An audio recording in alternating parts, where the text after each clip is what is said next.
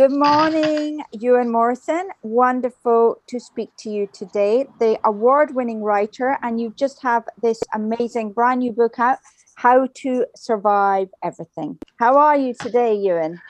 I'm good, Tessa. Thank you for having me back. Uh, yes, my wife, great. my wife, my wife just had the vaccination yesterday, so we're we're we're, we're cur- curiously optimistic about the future, which is great. She's she's doing okay. A bit of a sore yeah. arm, but um. Oh, okay. Yeah. How about you? Have you had it? Horror signs. Oh, I'm still a young man, so it's a long way off. no, no. Um, it'll be it'll be probably a month or something. Yeah. yeah. Right. Yeah. Yeah. Well, well done on this book, How to Survive Everything. Can you tell us a little bit about how the idea came about for it, Ewan? Yeah, sure. Well, the the whole framework for the story is it's about an average teenage girl who uh, has divorced parents and um, after the divorce, her mother, Justine, um, kind of locked down on the sort of raising the kids safely and you know giving them a good middle class upbringing and giving them limited exposure to their dad um, sure. and their and their dad on the other uh, extreme because this was set in 2025 he's become a, a survivalist or a what we would call a, a, a pandemic prepper. prepper. So he's one of the he's one of these people um, who are real, um, who are convinced that we're going to have a much bigger pandemic, uh, which is going to come about as a result of all of the scientific research we're now doing into viruses. So he's been preparing a safe a safe house in the in the uh, in the wilderness in Scotland with a bunch of other preppers or survivalists, as you would call them. And um, so he plans and successfully abducts his own children when he believes that the uh, the final civilization ending pandemic has begun, leaving the mother behind, of course. So it's a it's a family drama, very fraught, and um, it came for me originally. I started writing this in 2013. Um, oh.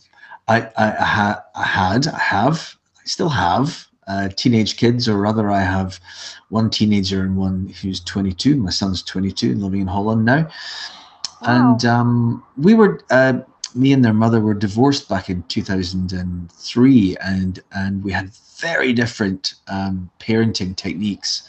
Really? And parenting ideas, you know. So you have these dreadful things that happen about like food, you know. So one divorced parent will feed the kids this product you know meat for example and the other one yes. turns vegetarian. vegetarian. or one one's going on a no chocolate diet and then uh, the kids are having to live with a no chocolate diet and they go to their dads and they have dad dad dad can we have chocolate and then it creates conflict mm. for mother so i thought how I'm always drawn to ideas that are really huge, but have at the same time really small domestic details that are quite yes, funny. I love about, that. yeah, very well observed about, about the divorced parent thing.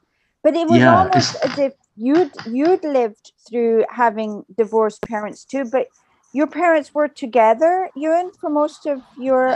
oh yeah, yeah, they were. Although I think me and my sister used to have secret meetings in the shed at the bottom of the garden, trying to work out ways to get our parents to divorce, because it was a horrible, horrible, horrible marriage in the latter stages, and uh, we oh, lived through. Sorry. So, so um, yeah, just just very dysfunctional, really. I think when you have creative people who feel yes. really block, blocked and blame each other for their lack of um, totally. y- you know outlets or success or or yeah. uh, or destroying each other's dream. When you have two parents doing that to each other it's pretty horrible. So um i yeah i kind of understood the whole divorce thing early on as a human but um but um there's this dark comedy in the whole in the whole situation. I was drawn to the idea of the uh, teenage protagonist Haley being being mm-hmm. like you know really uh, more concerned about the fact that mom and dad were going to fight than she is about her dad's belief that there's a, a world-ending pandemic that's begun. Mm-hmm. So you know she says at one point, Dad, it's really nice that you care and you've abducted us and all that sort of stuff, but can we do your apocalypse next weekend? Yes. You know, so, you know, so she's phone and get her hair done and stuff. yeah, and see her friends and everything. So I, I, I thought there was an interesting balance between a teenager who just doesn't want to be part of this a this apocalypse story and b this horrible conflict that's just been kicked off between two parents because they've been abducted so yeah. she's a kind of she's kind of reluctant um, heroine of the story you know yeah um, yeah mm. Oh it's amazing book it's so interesting that you had the idea before this actual lockdown.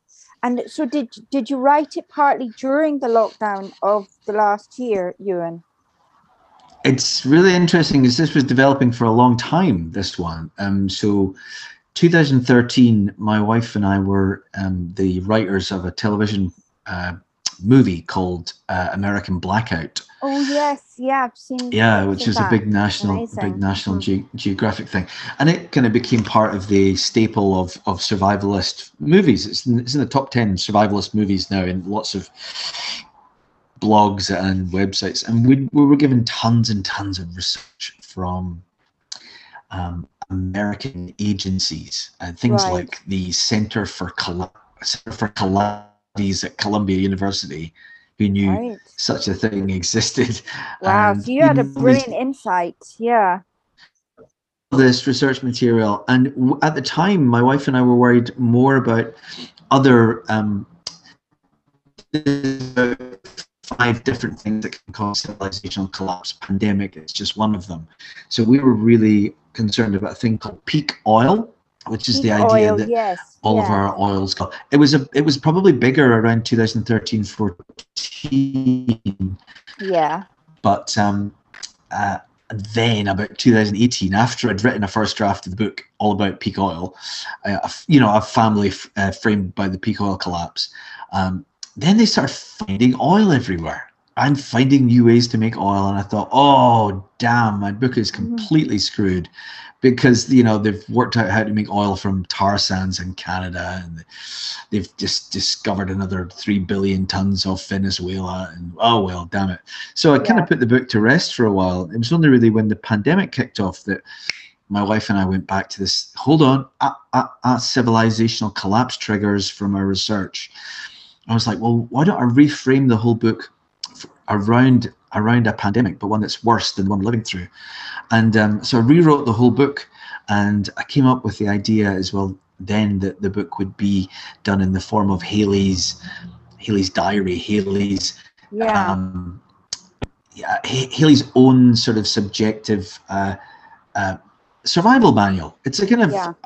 ironic um, things. So the book's called How to Survive Everything, and every entry is like something she's learned as she's gone through this hell of being abducted and then living in a survivalist camp and all the rest of it. So, you know, how to milk a goat, how to fix a wound, how to, uh, you know, uh, perform perform home surgery.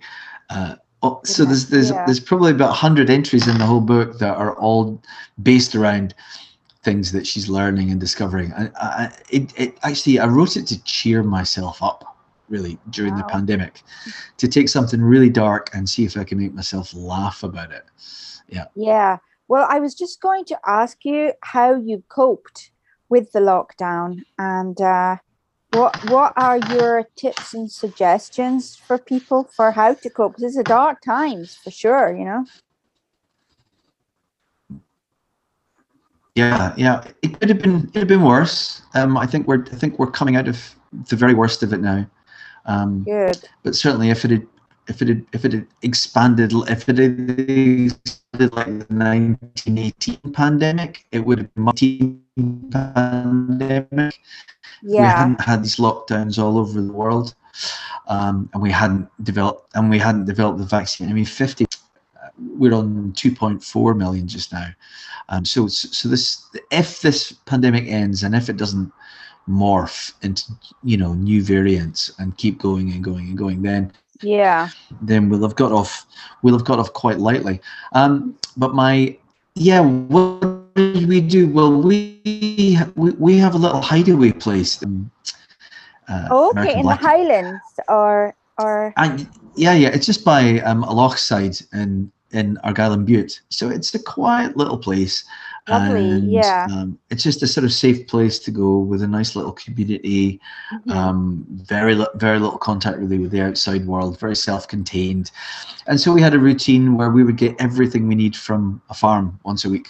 Wouldn't go near any shops. Oh wow, very um, good. Yeah. Wouldn't go, yeah. wouldn't go to town, and we developed a you know just a very very safe way to live. And there's been lots of people have actually moved to the islands Yeah. um, over the last year um, Mhm. in the attempt to you know live off well not quite off the grid but live away from the cities. There's been huge flight of folk from London. A lot of them have ended up in Scotland.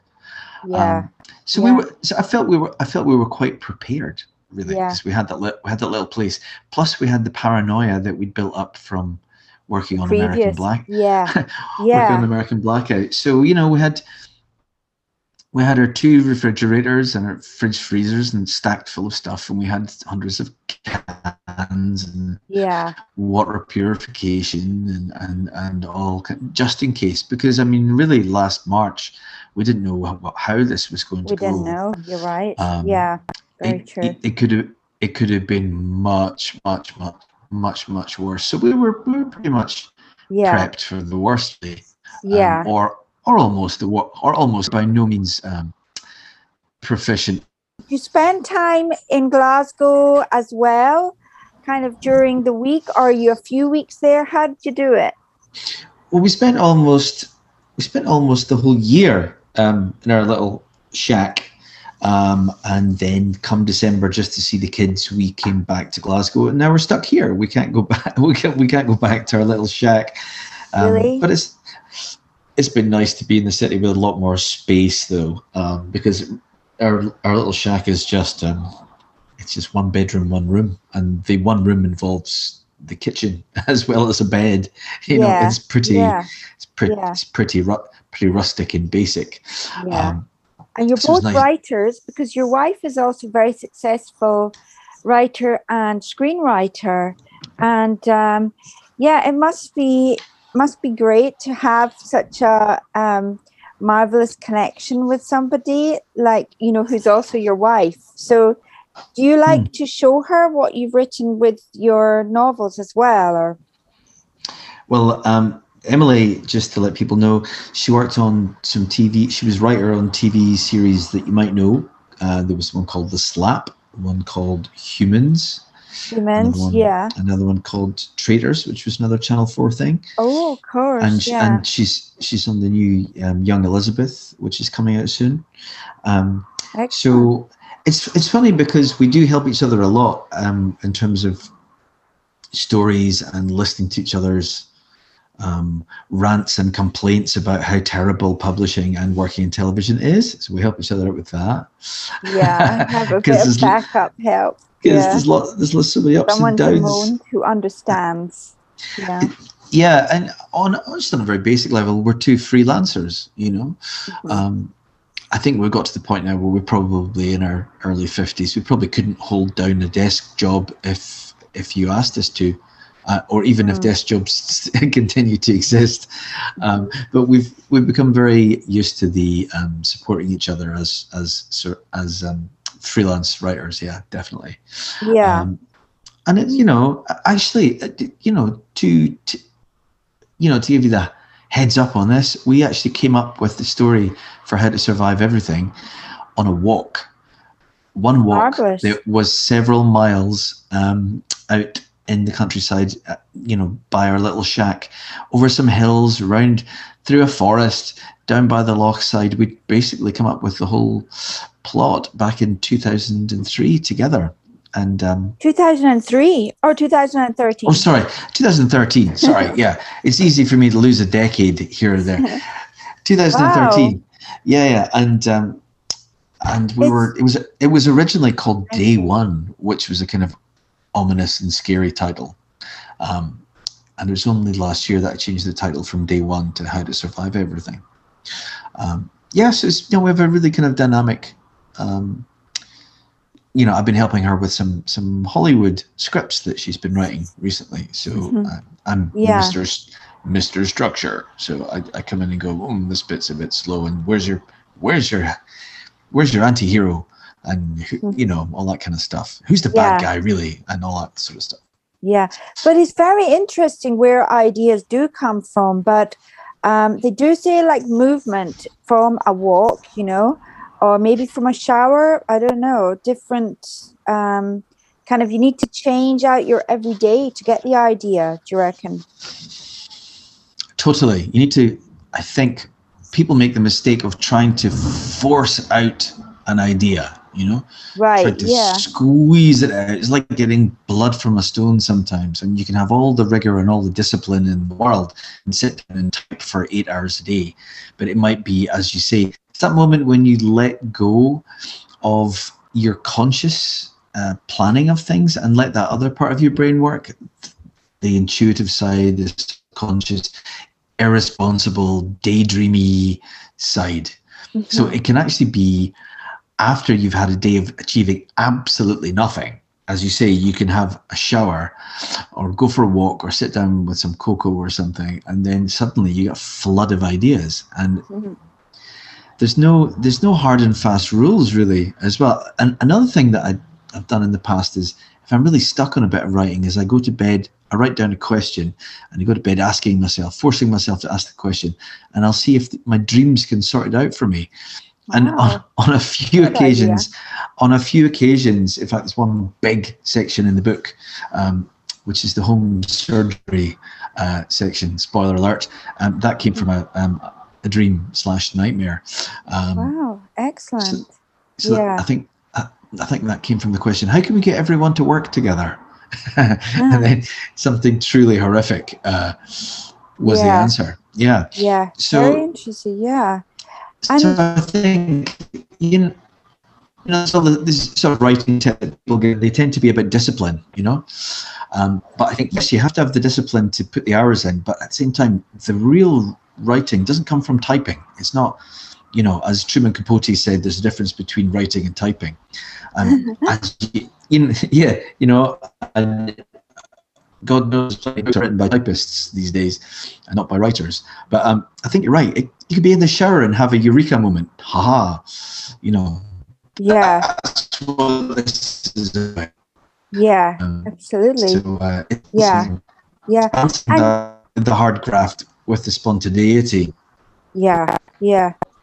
Um, thank you, Ewan. I was just going to ask you do you tend to plan everything out before you know the structure and everything before you do the kind of physical writing of it all um, i think i plan more than i used to when i'm writing because I, I love there's a sort of something i came across with robert louis stevenson used to write all of his books um, in 40 chapters Mm. So he'd have a, like a structure of 40, 40 squares, if you like.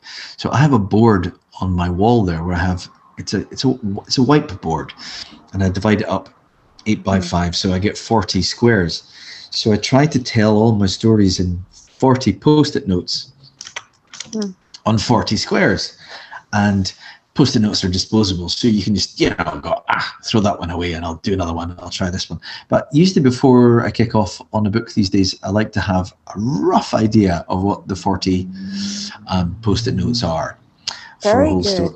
Yeah. For a whole story, but you know, it's very uh, all. But again, all the planning in the world isn't going to make it great. It's got to a book has to like how to Survive Everything, once I'd established the character of Haley as the protagonist. Haley, a, yeah. She's a, a sort of, you know, slightly disrespectful teenager who's super anxious about, you know, being embarrassed about things. Um, you know, even, uh, you know, the end of the world is just kind of embarrassing. you know, um, so so there's a certain point in writing it where I just let her take over so right. I had my plan. I had my plan. I just thought, well, actually, you know, Haley's not going to do that. So I'll just go go off track. You know. Mm. Um, and there's there's a whole scene and the, there's a whole bunch of scenes in the book where there's a kind of attempted escape in the wilderness, and that was all just. I'll just let Haley go daft on that one, and and uh, so there's a sort of attempted escape from the safe house, which itself is a kind of paradox because her yeah. father entrapped had trapped her um, in this survivalist um, hmm. lockdown safe house with you know razor wire and and bunkers full of food and uh, high security and alert systems and all this. So to escape with it with her mother, um, you end up with the curious situation of a bunch of completely unprepared people, um, a mother, yeah. a teenager, and a son heading out into the Scottish wilderness in late autumn into mm. into the mountains, and uh, Haley's dawning yeah. realization. You know, they could they could actually die within one night. Mm. you know, hmm. of yeah. hypothermia, of getting lost, lost of bogs, of not drinking water, all these things. Yeah, yeah, it's really um, interesting. And you're yeah. Sorry, I was just going to ask you what. So once you have your plan organized of all your post-it notes, do you have a kind of schedule of your best times for writing? Is like, do you write in the morning or into the night, or how do you kind tend to get those words on the page? Um, I have to trick myself into doing it properly. So I have to move. I can't. I've never written an entire novel all on the computer or all right. on the laptop or all on note all, or all on notebooks. Freehand, yeah. So every yeah. time it be, every time it becomes every time it becomes too much like a, a procedural thing, I have to trick myself into using a new format. So, yeah, I can. Uh, I get that totally. Yeah. Yeah. Because as soon as it starts, that. as soon as it starts turning into a nine to five job, then yeah. you know you're doing something wrong. So, a lot of this book was was um, was written on um, small, very small uh, high school jotters really, really, really quickly. And then, so I would, I would, I would do that um, towards the end of the day when I'm mm-hmm. brightest, and in the morning I would transcribe it because in Very the morning good. I'm a bit slow, so I would be be my own secretary, you know. Yes. And then, yeah. and then of course I would, I would let, I would let. I guess the whole thing is creating just enough structure to allow yourself the indulgence of going off the structure you know so so just enough discipline to allow yourself to have intuition so even yeah. when i was transcribing haley and haley's point of view um, you know about mm. being abducted and living living in a survivalist house in the middle of nowhere I would just go off on things as I was transcribing. It's like, oh, she doesn't like goats. Goats are disgusting. Mm-hmm. And I would go, I, I once milked a goat. That was one of the most disgusting things I've ever done in my life. I was like, how would a teenage girl deal with having to milk a goat, given that milk, yeah, uh, goat milk smells disgusting, and the teats of a goat are something just beyond disgusting, mm-hmm. you know? Yeah. So um, I just went off in a huge digression as I was transcribing it. I read that back, and that's one of the funniest sections. Yeah. Um, wow. And you know, how, in, the, in the whole book. Sorry. Yeah. Yeah. Hmm. Uh, so I was just going to ask, with this method that you were writing in, Ewan, hmm. how long did it take you from, you know, the complete start to finish? How many months, whatever, did it take you to write the book? I think um, there was probably a year and a half um, spread over months um, after 2013. Then I let the book sit for quite a few years. And then it was written uh, between February and October, a total page one rewrite um, last year during the pandemic. During um, the time of lockdown. Yeah, yeah. I, and it's just it was so good to actually have something to do to cheer me up. And I think the book is darker and funnier as a result of of the times. Me waking, me waking up every morning, seeing that lots of people were contacting me and going, "Oh, I've got no goals. I don't know what to do. I've got no job." It's like you know, 2020 was so hard on so many people just because they'd lost their routine. And I was like, well, "Okay, right, I've got this book. I've got this book to do, so I better bloody well get to it." And I, I think I yeah. put in about eight hours, eight hours a day of rewriting. And fantastic, and, um, yeah, yeah. And I kind of knew knew when I was doing it right because it would make me, it would make me laugh um, so hmm. part yeah. of the whole point of the redoing the book was to see if I could write a very dark book about a pandemic, which would nonetheless make people laugh. Yeah, no, it's ace, so good. Uh, but you do have quite an apocalyptic mind, Ewan.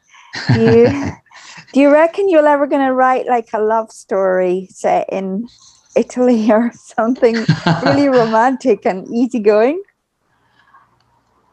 I don't know. I think there's so many writers who do that really well already. Okay. You know, um, I was a big fan of of oh no, I've forgotten the name of the book now, but it's called but is it My Perfect Friend or My Beautiful Friend? Um, it, it became uh, it's set in Naples, which I love as a place. Oh, um, beautiful! Yeah. Mm-hmm.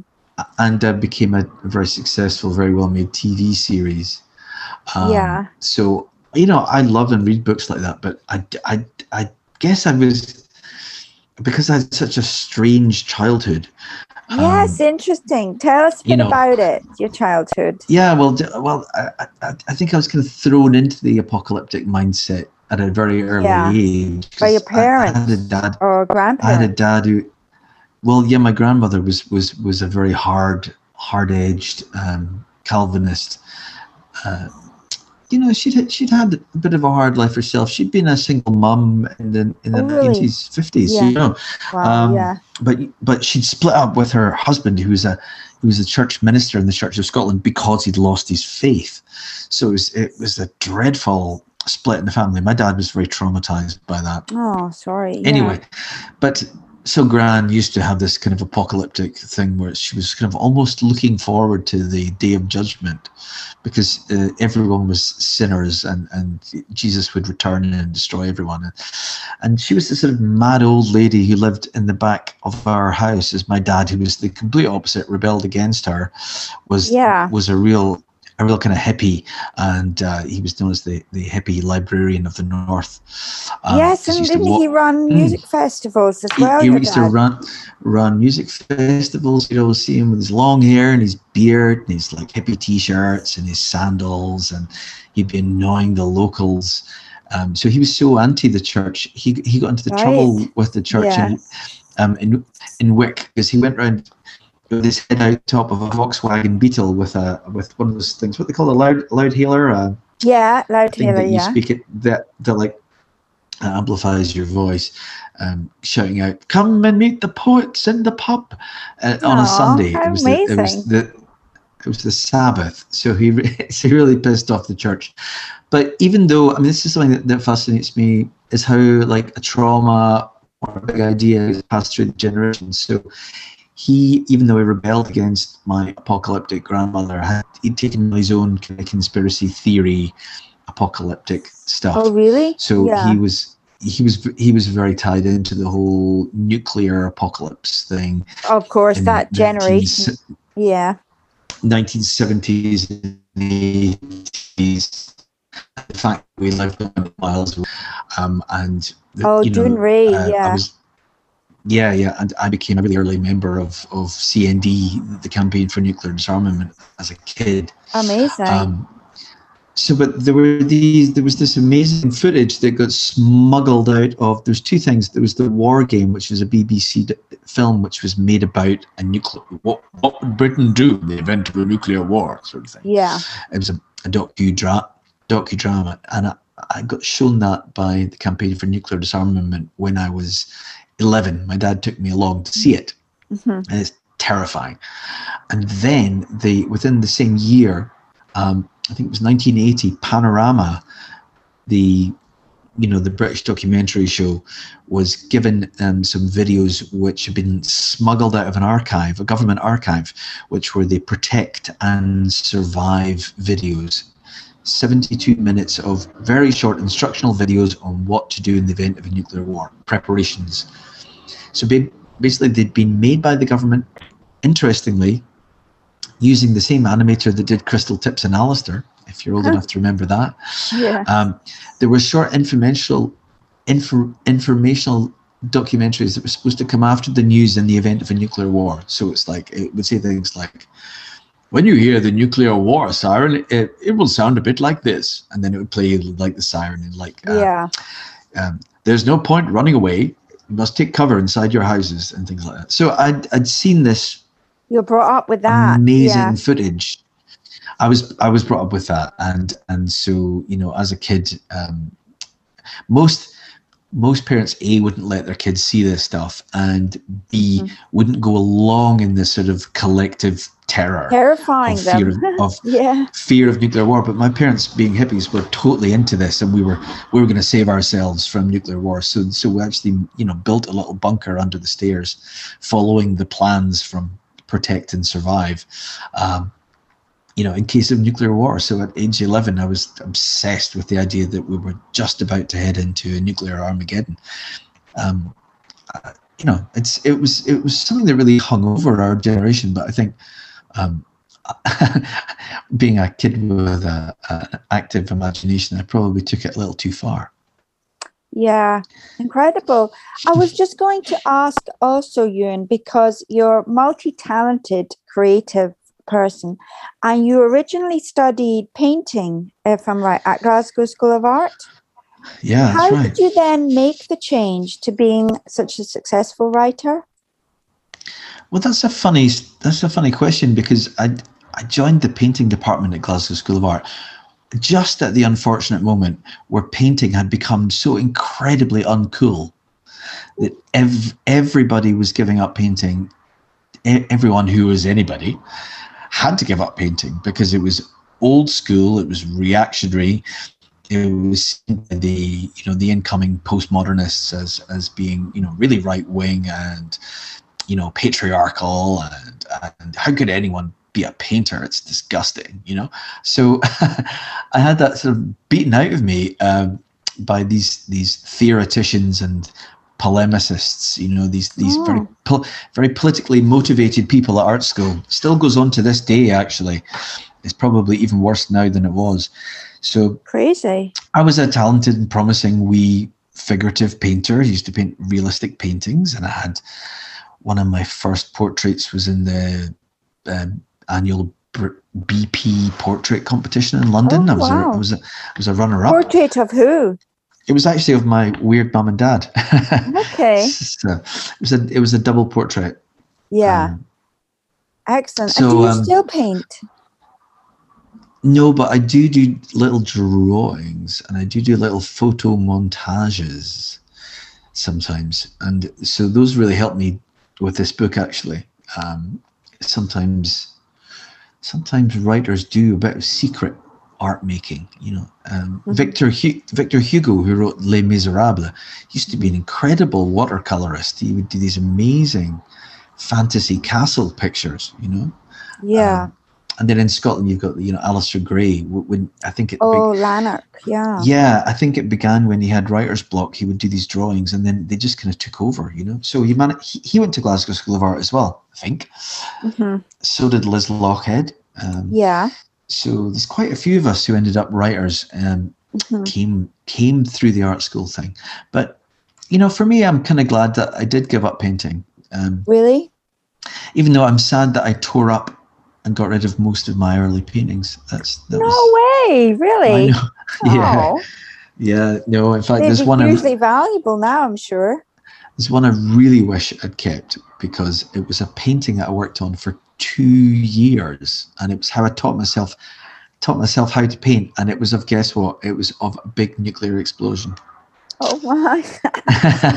oh well. So yeah. There you go. Um, Culturally, you you are the expression of these these times to do that. But yeah. you also do film, and that was originally how you'd um, you moved you moved to New York after Glasgow, mm. didn't you? Yeah, yeah, film. I mean, um, I'm getting back into film again, actually. Um, so I've just, um, well, I kind of had, had bad luck with with film when I moved to New York. I ended up with um, with a company who promised a lot but who went bust and they and they sort of took my project with them. So I came back to Scotland pretty scunnered with the whole film thing and swore I'd never work in film again but here I am. Um, I've just um, I've just written the uh, script adaptation of the last novel Nina X. Um, great. and that's and, and that's with a very well respected director. So so that'll be um, going out into the world quite soon I would think um, okay. so um, it's funny what goes round comes round. Uh, I think in quite wide terms about what a creative person is these days. I think creative people can move from one one one one form to the next. Yeah, that's very true. And you, when you're working on a new book, do you tend to read other writers or no? Um, I would. Yeah, it's an interesting one, isn't it? I guess one of the dangers of reading other writers is that you end up absorbing them too much. So I like to read non-fiction when I'm working on fiction. Okay, so I, yeah. So I, read, so I read around the subject, I do research, I read a bit of philosophy. It was actually um, Hanif Kureishi put me onto this.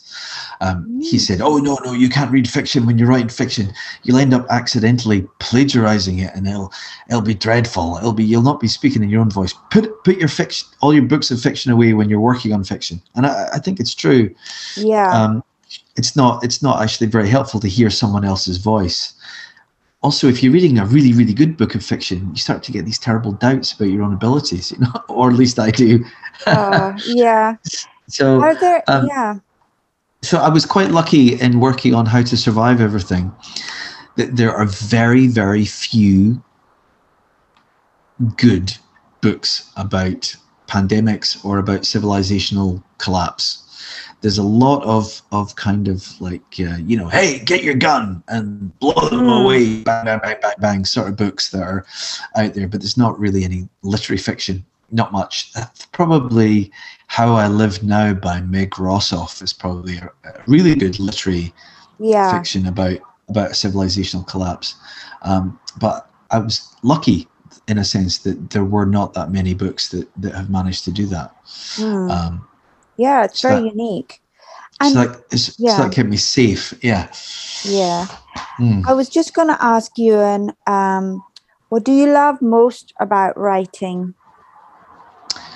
Oh, uh, thing I discovered recently, it actually has a name now. So people call it the flow state.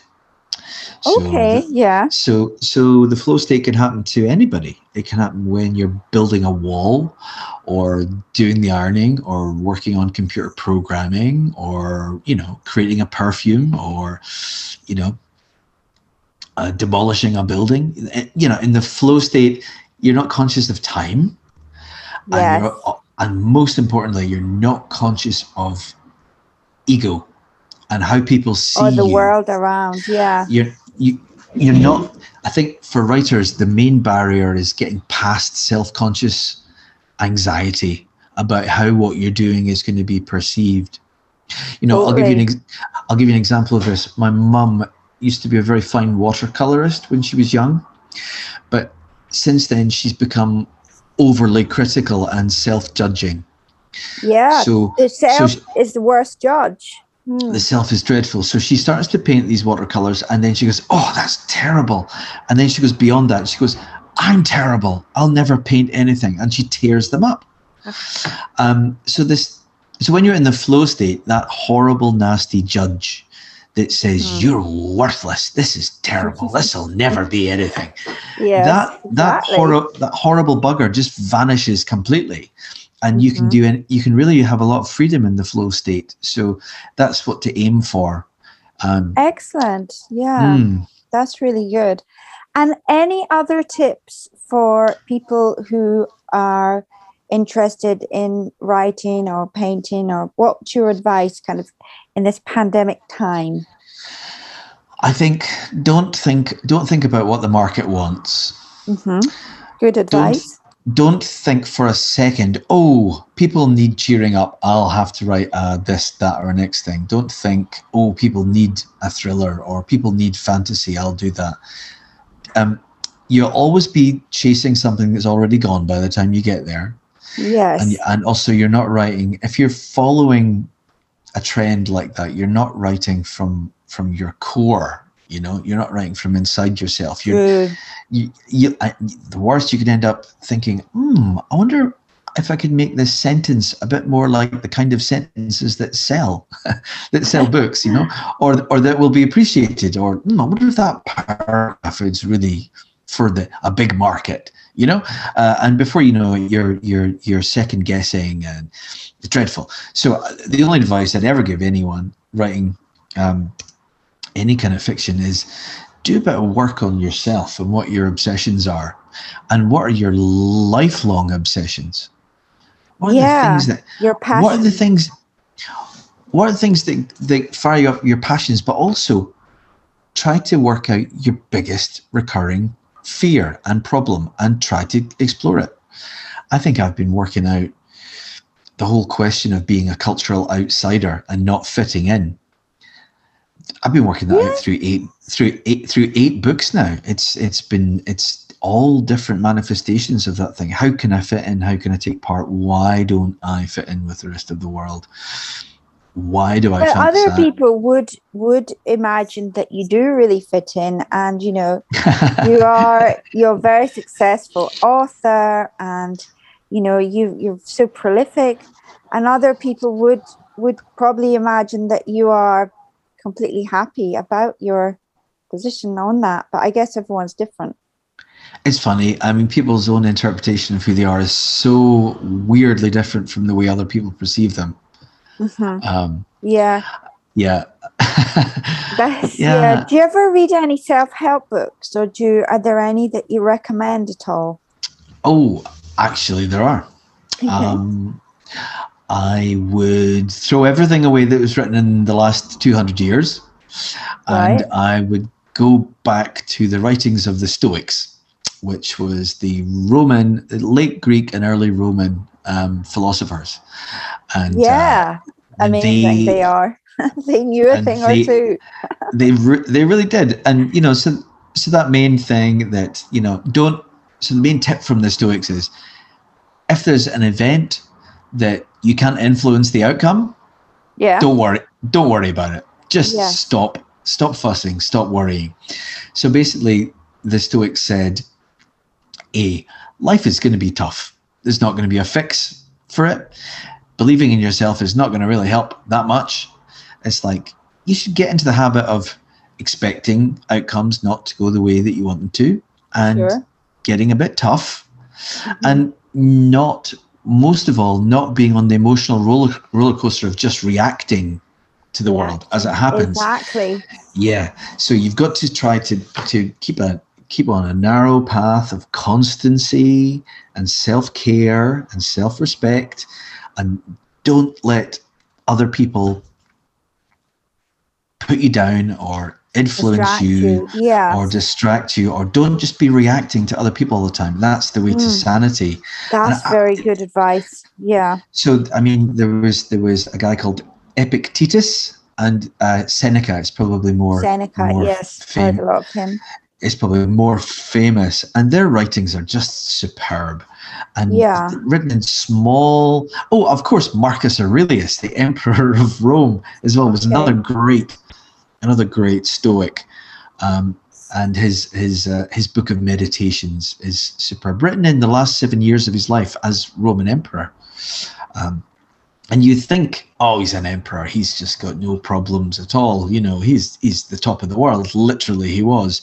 But he, you know, he writes, you know, beware of people who who are suddenly your friends and take time every day to to just commune with yourself. Yes you know, make sure that people who flatter you are are you know treated with skepticism. He, he these amazing notes to himself. Um, so you know it's possible that the mm. that the mm. emperor of rome at the time wrote the best self-help book ever. Mm-hmm. yeah.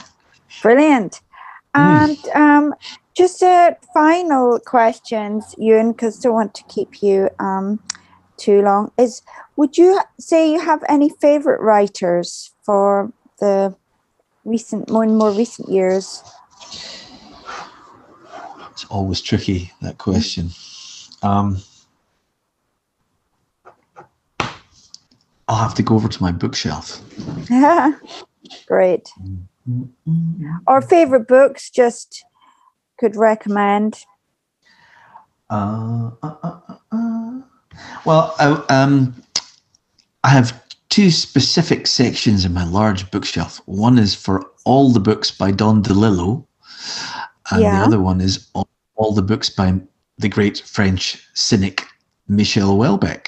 And oh, somewhere, oh, yes. somewhere between that very quiet man and that very controversial man is probably where I sit.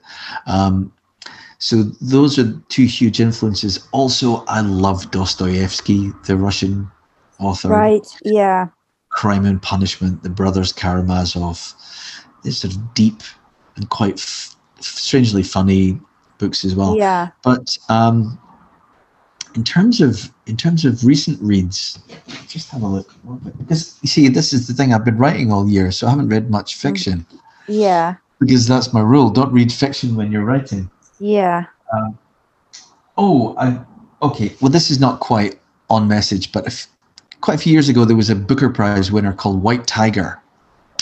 Oh, um, White Tiger, yeah. Yeah, yeah, yeah. And it's just the been made into a, the movie. It's been made into a film, and the film's superb. And it reminded me of how great. Yeah. it reminded me reminded me of how good the book was. So I've started rereading that again. Ah, oh, that's a great recommendation. I'm going to read mm, that. Thank you it's so dark and funny. Again, it's from the perspective, it's from the unique perspective of a very cynical person. Um, he's, yeah. he's, he's nonetheless a bit of a maverick. I love those stories. Um, yeah. Where, where you're inside, where you're inside the head of an eccentric protagonist. Yeah. yeah? Amazing. Well, thank you so much, Ewan. Marvelous see this book. I do love um, Nina X. Totally one of my favorites so excited to hear that's going to be possibly a movie now you said also yep yep we're but that's a whole different world is is the world of film production and i have to keep myself away from those yeah. aspects of mm-hmm. things so i can keep on keep, writing books yeah yeah. Uh, so, so it's in the hands of the gods okay yeah mm-hmm. well thank you so much for coming on today really brilliant to chat with you and yeah hopefully we'll be able hmm. to chat again soon. You must come on again soon. And uh, I've actually got a, I've actually got a question for you, if that's okay. Please, no one ever asks me the questions. oh, great, great. No, I was just I was just wanting to see um, what you thought of the family. Um, you thought of the family structure, the family setup, and how to survive everything. It's it's it's the a, dynamic. A, yeah, it's a very modern family with a very modern set of problems. Yeah, well, I thought in a way it's quite reflective of way the way families are nowadays you know and the way that you know the daughter she didn't want to upset either parent by wearing this wearing that.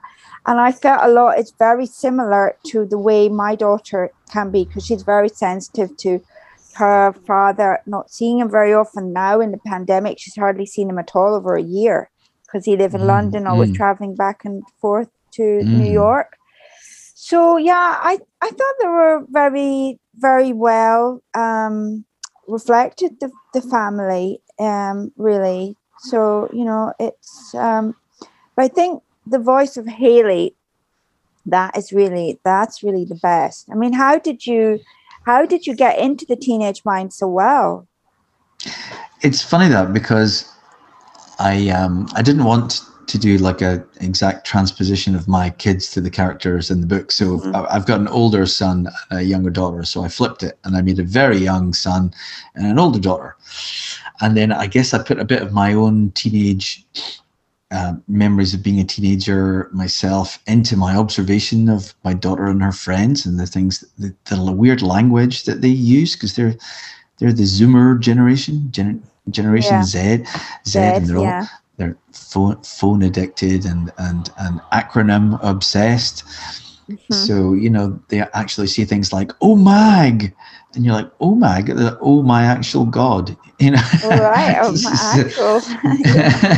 and they're always the specific the specific things that they insert into language. So they're always saying mm. "actual" and "total."